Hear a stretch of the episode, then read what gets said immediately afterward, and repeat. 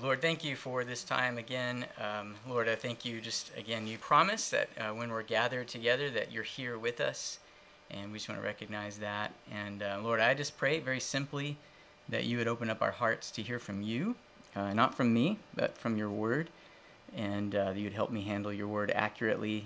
And again, just open up our hearts, let us hear from you, we pray. And I, and I just pray also that there would be genuine life change that comes from this today. We just uh, yield ourselves to that, yield ourselves to you, and ask you to speak in Jesus' name.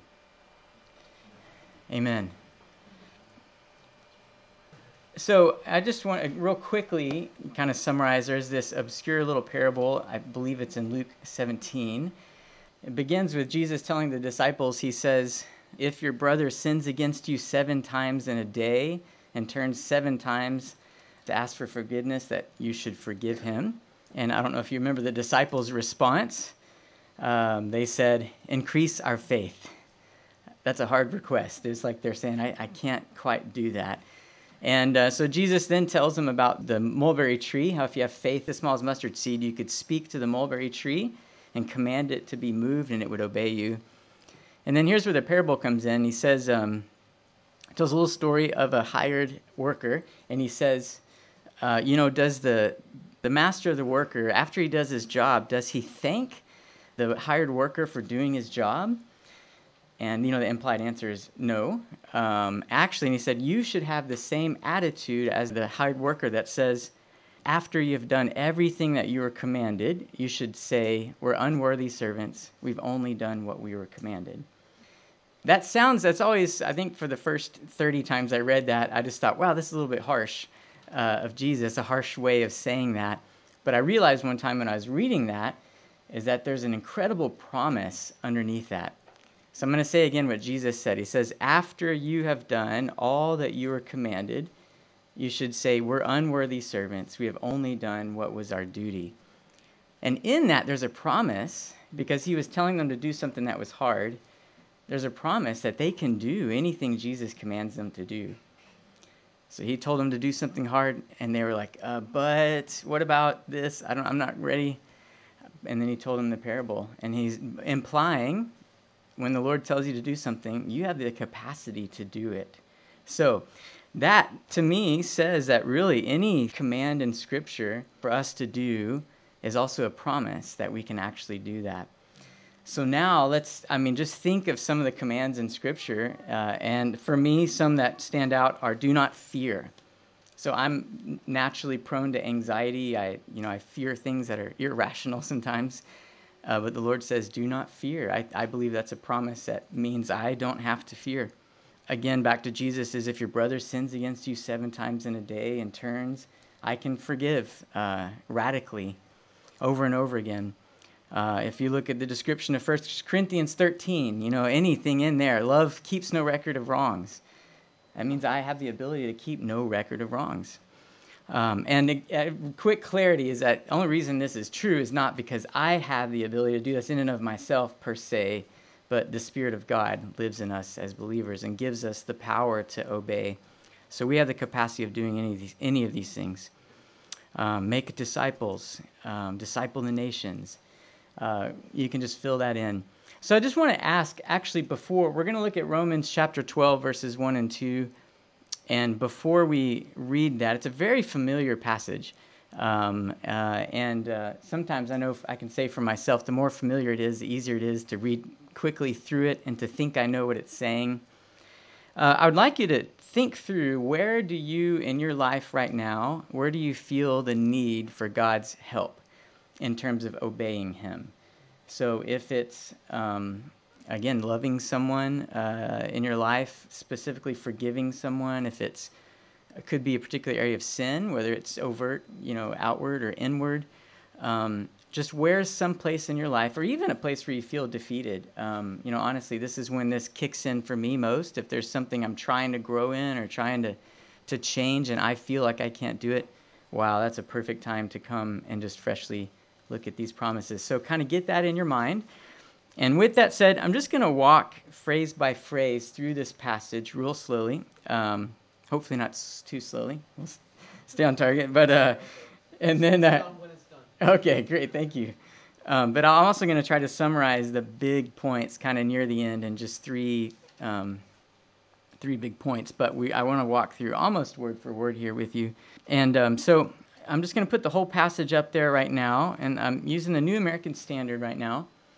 But again, I'm just going to walk word for word for a minute. So therefore, so you've probably heard when there's a therefore, you should ask what what is the therefore therefore. So have you heard that here? okay. So this is in my opinion the most important therefore at least in the book of Romans, if not at even a bigger place. But uh, he's saying in light of everything else that he's unpacked in you know the 11 chapters because that's there and just a a really brief summary we see the power of the gospel, right? Romans 1, we see the judgment of God on sin. Romans 2, uh, the free gift of eternal life in um, Romans 3, the grace faith connection and the story of Abraham in Romans 4, one of my favorite passages.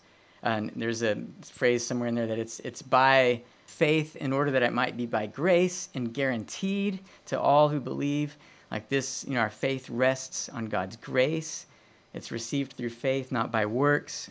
Just amazing benefits in uh, Romans 5 that are not, it's hard to breeze over. Romans 6, we have the ability to overcome sin. we we were dead to sin. You have the ability to overcome. Uh, Romans 7 and 8, going to put those together for a moment and say that we've, we have new life in Christ, the power from the Holy Spirit in order to walk a new life 10, 11, and 12 feels like a tangent, but it's really related. Just the story of Israel and how that connects and how they missed the righteousness through faith, but how there's still a great plan for them. And so we lead all of that into this passage. Therefore, because of all these wonderful things that we've just seen, the gospel as Paul is articulating it, we're going to turn now, beginning in Romans 12 1. What does this mean for our lives? How do we live? And this is the very first thing he says the therefore, and then the next phrase is I urge you, which is a really tender request, like a please, a really tender hearted from a person. Uh, he, he loves the Romans. He hasn't actually met them in person yet, but he's saying, I care about you guys. In light of everything I just said, would you please consider doing this, what he's about to say? So it's not a command. He doesn't want them to do what he's about to say because he's telling them to. But uh, we're going to see, actually, next phrase is by the mercies of God. I want I'm plead with you, not because I'm commanding you, but by the mercies of God. And wow, I'm so glad that you chose that His mercy is more. Wow, that was perfect. Um, because I did a quick, just in preparation for this, I'm like, wow, how do you explain God's mercy in a short way without butchering it? And I just did a word search on mercy. Oh my goodness just I encourage you go to Bible Gateway or something and search the word mercy and just have a great time enjoying all that God's mercy entails. But everything, you know, actually I will refer back just a few quick thoughts is in Romans 11 right before this passage Paul has this it looks like an explosion of worship comes out right before this passage. I'll read it. He says, "Oh the depth of the riches both of the wisdom and knowledge of God. How unsearchable are his judgments and unfathomable his ways. For who has known the mind of the Lord, or who became his counselor, or who has first given to him that it might be paid back to him again? For from him and through him and to him are all things. To him be the glory forever. Amen. It's like just pauses and worships God. And the sentence right before that, listen to this, this is amazing. He says, For God has shut up all in disobedience so that he may show mercy to all. And that takes some time to wrap your mind around. I, I, it's uh, just it's simple, it's powerful. There's so much more depth there than I can articulate easily. But he's shut up all of us. I mean, the law was given to show us that we don't measure up, and his purpose in that for everyone is that he wants to show mercy to us. That's his purpose. He wants to show mercy to the world. And, uh, and that's what leads Paul to say, Oh, wow, how amazing is the Lord. So he is a merciful God. He wants two show mercy to us. And it's by these mercies, it's by his mercy we were saved. Everything you have is from that. That we're going to move into these action items. And so I'm going to look at, in the English, we see three imperatives here. So there's three actions.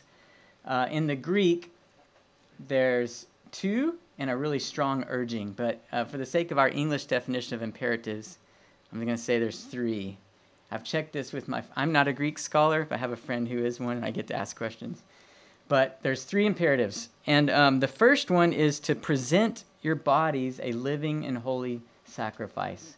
This is what he's urging us to do primarily in this passage uh, that he's leading up to is to present your bodies a living and holy sacrifice. And again, it's sort of a, a deeply sincere appeal.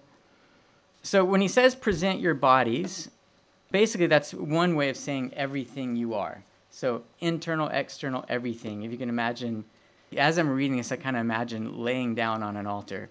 Um, you know, if you imagine an altar in which you would put a sacrifice and it burn up, if you imagine just laying down your whole body, everything you are, and that's not just your physical body, but what's inside your heart, your mind, but just present your whole self to God as a sacrifice. Uh, completely given over. When you put something on the altar, you don't take it back, right? Especially in the old use of the term, is that you would put uh, an animal there and it would be burned up, and you would not, yeah, the person presenting it would not get anything off of that. So, this is, again, the idea of handing over your whole life to God as a sacrifice. The difference is that you're still alive, right? Um, we're not just, yeah, dying and being burned up per se. We're, we're, we're laying down, but you're you're a living being. This is a living sacrifice. You you see, you feel, you speak, uh, you move in the world around you, and there's there's a story that God wants to write all around you where you are. And he, he wants to use you for this, and you being yielded to him is the single most important way to experience that is to say, What do you want to do through my life? And that's what Paul is ultimately asking us to do. Um, I'm going to summarize this um, in a point. I'm going to keep going through the passage, by the way, but I'm not actually going to have it up on the screen anymore. I didn't plan that well. We're going to just move on to the three summary statements. Number one is surrender wholeheartedly. And uh, I don't know if you're familiar with Andrew Murray. He wrote is the author of the Christian classic Humility. He also wrote a book called Absolute Surrender. And um, he was having a conversation with a man he respected who was training Christian workers um, for field service. And he said, "What's the one thing that the church needs most right now?" And this was where he got the phrase: "Is absolute surrender to God is the one thing that the church needs in this day and time." And he shares this illustration of a pen I think I accidentally brought a pen up here with me, but he just says this pen, in order for this pen to function the way it's supposed to function, it has to be totally yielded to me. It has to let me write with it. And I've, I've never seen a pen fight, but, uh, but how much more should we say, yeah, or if someone else is to pull on it and two people try to write with it, it doesn't work as well. This, this pen needs to be totally yielded to me. And in the same way, the number one most important thing for us as we think about applying all this amazing mercy that God has poured forth on us, is just to be yielded to God, surrendered to Him. Um, next phrase, that's number one, first imperative. And please forgive me, this is a little bit odd. I do a lot of very um, simple, memorizable discipleship training. We like to see things understood and passed on quickly. So I'm going to give you some hand motions. So if you feel comfortable doing this with me, I'm going to give you a hand motion per point. Surrender to God. This is the first point. You can just hold up your hands and say surrender. Surrender wholeheartedly to God. Thank God bless you. Thank you for doing this with me. okay, surrender wholeheartedly. That's the first point. And I, yeah, amen. All right. So this is so simple and profound what Paul is saying. This can lead uh, back to the title Genuine Transformation is actually a pretty straightforward, simple process. Hence the simple application. Thank you for doing that with me. So, number one, surrender wholeheartedly. Uh, the next phrase in the passage is after he says, present your bodies a living and holy sacrifice. He says that it's this offering is acceptable to God. And I want to pause for a moment there because that, in and of itself, is an amazing phrase that we could give something to God that's acceptable to Him, that, that pleases Him. So recently, my family uh, and I had the privilege of going up to uh, Karuizawa, and we stayed at KRC, the retreat center there. And as the fall leaves were changing, and it's a beautiful, beautiful place to be as fall is coming in and the uh, momiji is coming out, and it's anyway, I took lots of pictures. I love taking pictures. The convenience of a phone has made it really easy to do so. And I was just over and over and over again, I was just going back through my photos. I was struck with, wow, this does no justice to what I just saw. Like, I would, I mean, at one point we were um, standing at a particular park that was overlooking a mountain range, and I'm just overwhelmed with the beauty, you know. And uh, and so, and I take a picture, and then I look at the picture, and I'm like, that that is like one tiny slice because when you're when you're looking through and this is the, the part where i'm going with this is that your eyes the lens of your eyes and the ability to take in what you're seeing on that mountaintop is so much more complex than that little camera no the best camera does not measure up to the pair of eyes that god has given you and this isn't just a two-dimensional this is a you know multi-dimensional picture that I could go run into, and and the, the fact that I can even observe it and make these conclusions is God's creation. All of this is an amazing gift to God. It shows us how wonderful He is. How can I give Him something that pleases His heart? Isn't it amazing that we can give Him a gift? And I, I don't know if you can relate to this or not, but I actually struggle most when it comes to giving a gift to someone that I deeply care about. I get stressed out because I'm like, how do I communicate my like for my wife, for example, I get stressed out every birthday, every Valentine's Day. Actually, our anniversary and our and Valentine's Day is very close together, so it's like double whammy. but I'm always, how do I express my affection for this woman I love clearly more than any other human being in the world through a gift? And I stress out about. Sometimes I don't even. I end up not getting anything very well because I procrastinated because I was so stressed. So it's stress relieving and encouraging to know wow, I can, God, man, God's going to accept this gift that I give. He accepts my life, He accepts gifts from us. That's just a really affirming. And my wife accepts my gifts too, even, even though not always is accurately reflect my affection. But next phrase, which is your spiritual service of worship. Um, so this is how you worship God. Um, this is how we worship. We surrender our lives to Him. That word spiritual is an interesting word. It doesn't directly communicate into English very well. Um, some translations say that reasonable, and some say spiritual. Um, reasonable in the sense of this is only logical. In light of everything that He's given us, it's only logical for us to just surrender ourselves in response. It's spiritual in the sense of we're not just putting something on the on the altar of physical thing. This is this is our our whole lives and the arena in which this happens. So, all three action items, in one sense, that we're going to look at here, happen in your brain, happen inside, in your heart, internally. So, it's not an, necessarily an outward physical thing, it's a spiritual way to worship God. And it reminds me of the words of Jesus to the Samaritan woman that he said, The Father is seeking those who will worship him in spirit and in truth. But this is what spiritual worship looks like, is being completely yielded and surrendered to God. And we're leading into the next uh, imperative here. And he says, uh, th- these are a lot stronger. These are two commands. Also, the tense of the verbs is different. Uh, surrender yourselves to God is sort of a, it can imply an action in time that can be complete. These next two are ongoing over time. So I, the way that I think about this is kind of like the, this, the wedding ceremony, in one sense, saying the vows. You know, like uh, when two people come together and they say "I do" before an audience, before the Lord, that's saying I'm, I'm yielded to you. Very similar in that I'm saying I'm I'm with you for the rest of my life till I die. You're yielding yourselves over.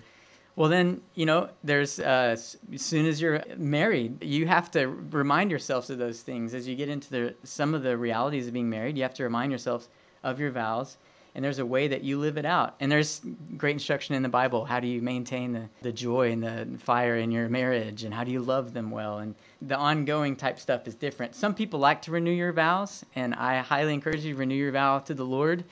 If you haven't already surrendered, do that again. Starts one time, but you can do it again and again, but it's less emphasized than these two. These are ongoing. Number one is um, do not be conformed to this world. So that's the first strong imperative. The second that we're looking at. So, this do not be conformed to this world. Um, the world around you is trying to squeeze you into a mold or squeeze you into a way of thinking. Um, it's trying to tell you what's valuable, uh, what's attractive, um, what's cool, what's not cool, what you should do, what you shouldn't do, what brings real joy all of these messages. As you watch a commercial, you receive two or three messages. Um, even talking to your friends, um, you know, there, you can just receive message. Uh, walking down the street and seeing a billboard, or even walking past the store, there's just constant information that's trying to get you to conform to a particular way that aligns with the world.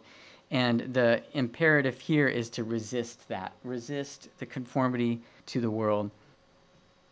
And the hand motion here is real simple resist, resist the patterns of the world. So, what was the first one again? Surrender. Okay. And number two, resist. Resist the patterns of the world. So, surrender wholeheartedly to God, resist the patterns of the world. That's the first step. And there's really there's a little identification needed here. Um, and there are some wonderful uh, litmus tests in Scripture where you can read what types of thing does the world want you to squeeze into? What does this look like? Um, I'm just going to rattle these off, but Ephesians 2, Galatians 5, Romans 8, 5 and 6, uh, these all give us little pictures of, of what this looks like. Some of those descriptions, Ephesians 2, it describes our former life before we came to know Jesus. So you were just following the lusts of your, of your flesh. You were walking in the course of this world, ultimately led by Satan.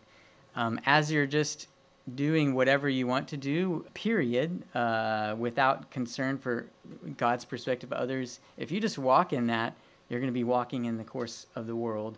That's one description. There's um, anger, resentment, selfishness.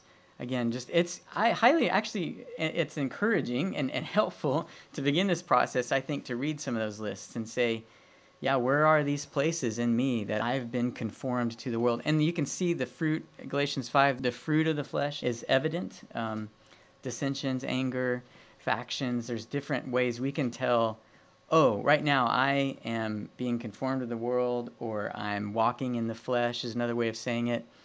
Um, recently, I was reading through the Gospels, and I think it was Matthew 23. I was reading through uh, Jesus' description of the Pharisees and the things that they were valuing and not valuing and living for. And I just felt so convicted because I think I, normally I read that passage and I'm like, oh, those mean Pharisees, those terrible Pharisees.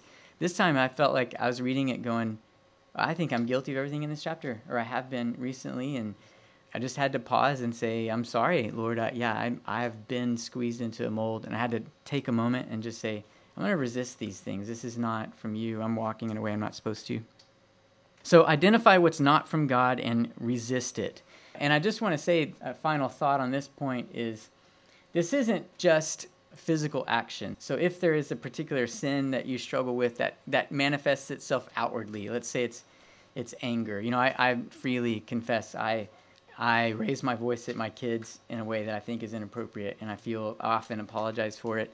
You know, let's let's say that's the manifestation of anger. I need to be battling before it gets externally, right? The battle needs to begin inside. So as I'm feeling anger, frustration, resentment, uh, bitterness, I need to stop there and say, hey, yeah, this is time to put into practice. I need to resist. This is not from the Lord.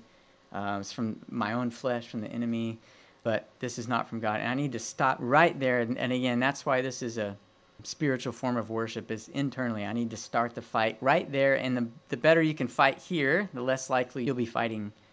The battle's a lot harder to stop once it's external. So start in your heart. And then um, finally, here is uh, be transformed. In the passage, it says, "Be transformed by the renewing of your mind." I want to break that down just for a minute. Is the first is be transformed. The truth is, is actually even in English, that's an interesting tense because it doesn't say transform yourself. Um, that would be a direct action that you could take. It says be transformed, so it's a passive command in, in the sense of you are able to, to do this. There's something you need to do, but ultimately it's letting yourself be acted upon by someone.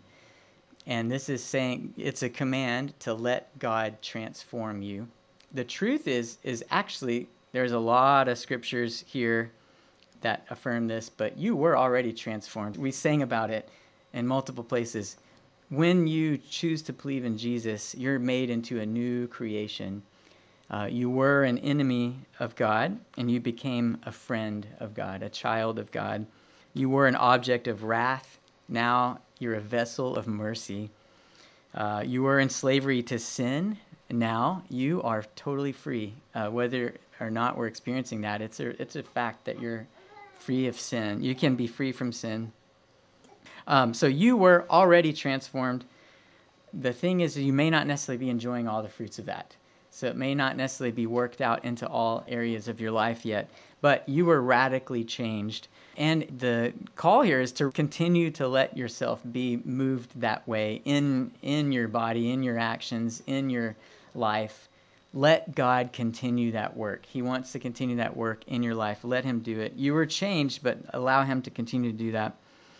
The point here I'm trying to make, uh, I don't know if I'm doing it justice yet, but just realizing this has already happened, it's not like someday you're going to be a person that's able to overcome, you know, XYZ sin. Uh, like, let's, um, even if, let's say, just pick on myself, let's say it's anger, uh, raising my voice and anger with my kids.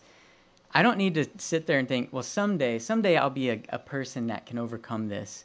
The reality is, is that I have everything I need in Christ right now to do that. Back to that first parable, that first promise of the servant I don't need to change in order for that to become. Uh, I mean, I already have the capacity because of the Holy Spirit to see this happen. Does that make sense? Okay. Now, how do we embrace it and live it out?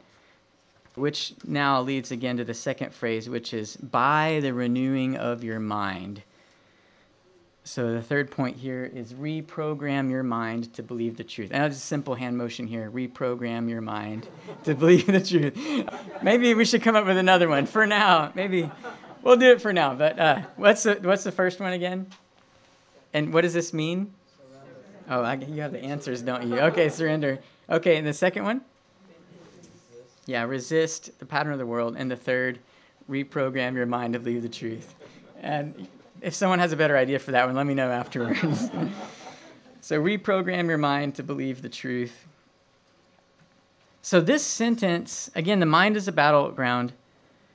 This sentence is so important. This sentence is what really made me want to choose this passage and dig into it and teach today is be transformed by the renewing of your mind. I've literally been repeating that to myself. I wrote it in my journal. I wrote it in a note on my phone. I've been re- reading and rereading it. This is how we experience transformation is by renewing our mind, reprogramming our mind to the truth, to believe the truth. We resist the things that are not true and we allow ourselves to be reprogrammed to the truth. It's not by working harder. It's not by following our feelings, doing what, you know, just uh, it's this is it. It's it starts up here. It's reprogramming our mind to believe the truth words are powerful. You know, I just realized I was just listening to some words of a, a, really silly song. I was in McDonald's or in a meeting, and my friend left for a minute, and I happened to you know tune into the words, and it was basically my whole world's gonna get a lot better after we get married. It was a subtle. It was about a relationship. It was just a subtle idea, but this whole song is built on this idea of my whole world is going to be radically different. All the needs of my heart are going to be met after I get married. And I was thinking, you know, that's a common theme in a lot. and, and, you know, actually, yeah, um, I'm going to stay focused and I won't follow the rabbit. But those are powerful words. If you listen to that, repeat it, sing it over and over again, that can just, uh, there's little things that are powerful. Marriage is awesome. I, if my wife's watching, I hope I'm. Uh, yeah, I love I love being married very much. Love my wife, but it doesn't meet the needs of my heart, and uh, and it's important to know that. But just the power of words, negative word. I think I know the power of the word of God. I think it just struck me as, wow, there's power the other way too. And in Proverbs it says, death and life are in the power of the tongue. You know what we expose ourselves to, what we choose to listen to, or again let in our heart and believe is really powerful. You know, I imagined, let's say, um, for example, imagine yourself as a college student sitting in a class, a really hard class. Teacher walks in the room, class is starting, and a student next to you leans over and says, Hey, are you ready for the final today? And you didn't know that there was a final today. you know what? I would feel panic. You know, you'd be scrambling for papers, you'd be sweating. you know, that information could cause a change, right? So now let's say it was a friend, you know, just trying to work you up, and it wasn't true. So the other friend catches what's going on and leans over and says, Hey, he's lying. It's not true. There's no test today. At that point, you're still sweating. You're still, you know, heart rate is up. You're, you know, you're probably been digging your bags for something, a textbook. You have to stop and say, okay, deep breath. Okay, and maybe you could ask some other people, which one's true here? You know, this guy's true. There's no test deep breath. You know, take a moment to sink in. You'd have to ignore this guy or, or something, but there's just my only point is information's powerful. And I think all of us listen to information, whether it be subtle or not, accidentally. That's not true. That's trying to squeeze us into a mold. We know what it looks like when that's happening, and we need to reprogram our mind with the truth. And um, it takes work. So, like, you know, there's a there's a little hill kind of near Mount Fuji that my friends and I were walking up in the the pathway that you walk up has been used so many times that it looks like a creek bed. Like as you're walking, it's like the path comes up like you're standing in a divot, as so many people have walked that way. And so if you're walking, of course, you just kind of follow the trail. You know, this is kind of like, in some ways, this is going to mean forming a new trail. If you're addressing something major in your life, like a, again, whether it's as serious as an addiction or whether it's just you know something more service level or or something in your heart that needs to overcome it may be like forming a new path. You know at some point you have to say wait i need to get out of this path and i need to start walking another one. And it's going to be easier than a, that trail because that's probably 50 years old. But you're going to start forming a new path and as you learn to redirect and choose a new path it will form a new path and it gets easier over time. And i'm personally i wish i had time to share stories. Um, you're welcome to ask me later, but there are just places that in my life that were that were addictions, that were struggles, that were areas of sin I never thought I would overcome that aren't a big deal anymore. And it was understanding this. And by the way, this is my first time to like deeply dig into this passage. This is not the only place where it is. Actually, Romans 8, actually, he's already laid down this foundation. Romans 8, first 13 verses, Romans 8 similar application. Uh, 2 Corinthians 4, we looked at uh, Psalms 1. There are so many places in Scripture. Aligning your mind with truth is the most important piece to experiencing this. But it, it, it can be fast. Uh, it also can take time, but um, has powerful results. So I think I need to land the plane now. So one quick example, I'm just going to share my, my wife's story. I made sure it was okay with her to share this with you. Um, we had just learned these principles actually in the year before I first came to Japan. Um, and uh, when we landed, we had an infant, and uh, I think uh, our, our youngest was four months old. I think probably my wife was going through postpartum depression and culture change. And we had no idea what we were doing. We moved to Japan. Uh, we didn't know the language. I couldn't even read hiragana. We lived in a place, um, actually, we moved in the hottest month on record. It was 2012, August, and we didn't have air conditioner in the apartment we moved into. The elevator didn't go all the way up to the floor, it went to the floor below. Uh, we didn't have a car, we didn't have a bike, and we we didn't have a stroller that fit both kids. We had a one-person stroller, so and we had a two-year-old and a four-month. So when my wife went to go get groceries, you know, she had to take these two kids and everything that they required down a flight of stairs, then to the elevator, and then had to walk at a two-year-old's pace to get to the store and only carry back what she could carry and then do it all over again because she couldn't carry much and you have to reset anyway, that's one example of the struggle. Her back went out from changing a diaper on the floor. We didn't have a changing table. Um, we didn't have uh, English speaking friends in the area we were living that were available very easily. And this first few months. Anyway, she was like, I'm ready to go home. I don't know if I can make it. We were just there for a year. And there were times she said, I can't, I can't make this. And we would just, I'd say, hey, you know what? If that's really what you need, let's, we can go. You know, like you're more important than the mission Let's just take three days and pray about it. At the end of the three days, you still feel like this. Let's go back. And she would often feel like, no, I think God, I think God wants me to be here. And so she was just in a very real, tangible way having to surrender herself and say, Lord, you want me here. This is so hard. And she felt hopeless at times. Well, because we knew this, she felt we identified a passage for her. It was 2 Corinthians 4 that seemed to hit everything she was feeling. She would just read it it didn't like it didn't like hit her in any special way. It was just sort of logically she could say, "Yeah, I need to know that." But she started just reading that passage two or three times a day. You know, I was a lot more helpful around the house. I'd give her time, took the kids in the morning, give her as much time as she wanted with Jesus. And she was just reading that passage and praying that passage, listening to that passage on her on her phone, um, and just asking God to speak to her. Well, just things started to pop out and started to hit her heart. You know, like uh, we're pressed but not crushed, uh, persecuted, not abandoned, struck down, not destroyed you know, and that, there's just so many beautiful things in that passage. And it, it says, even though our outward body is wasting away, our inward man is being renewed.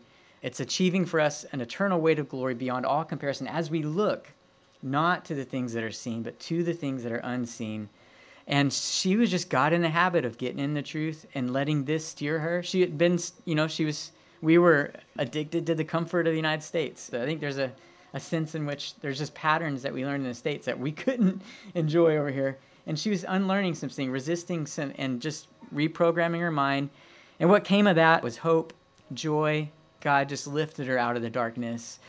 When it came down to whether or not we wanted to stay in Japan permanently, she was the first to say, I want to live here indefinitely. And she said the greatest joy out of that time was that she knew Jesus more.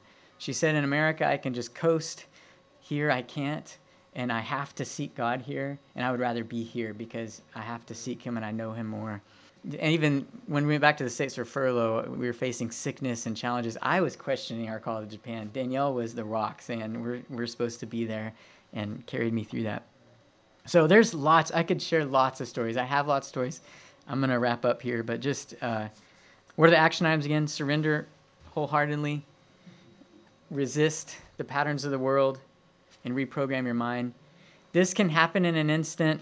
You know, I'm going to pray in just a minute and just, uh, I'm going to just model a prayer of surrender to the Lord. If you haven't already done that, maybe the opportunity for you to do that, or feel free to do it on your own. I'm also going to pray for God to show us if there's areas where we're not believing the truth that we need to resist.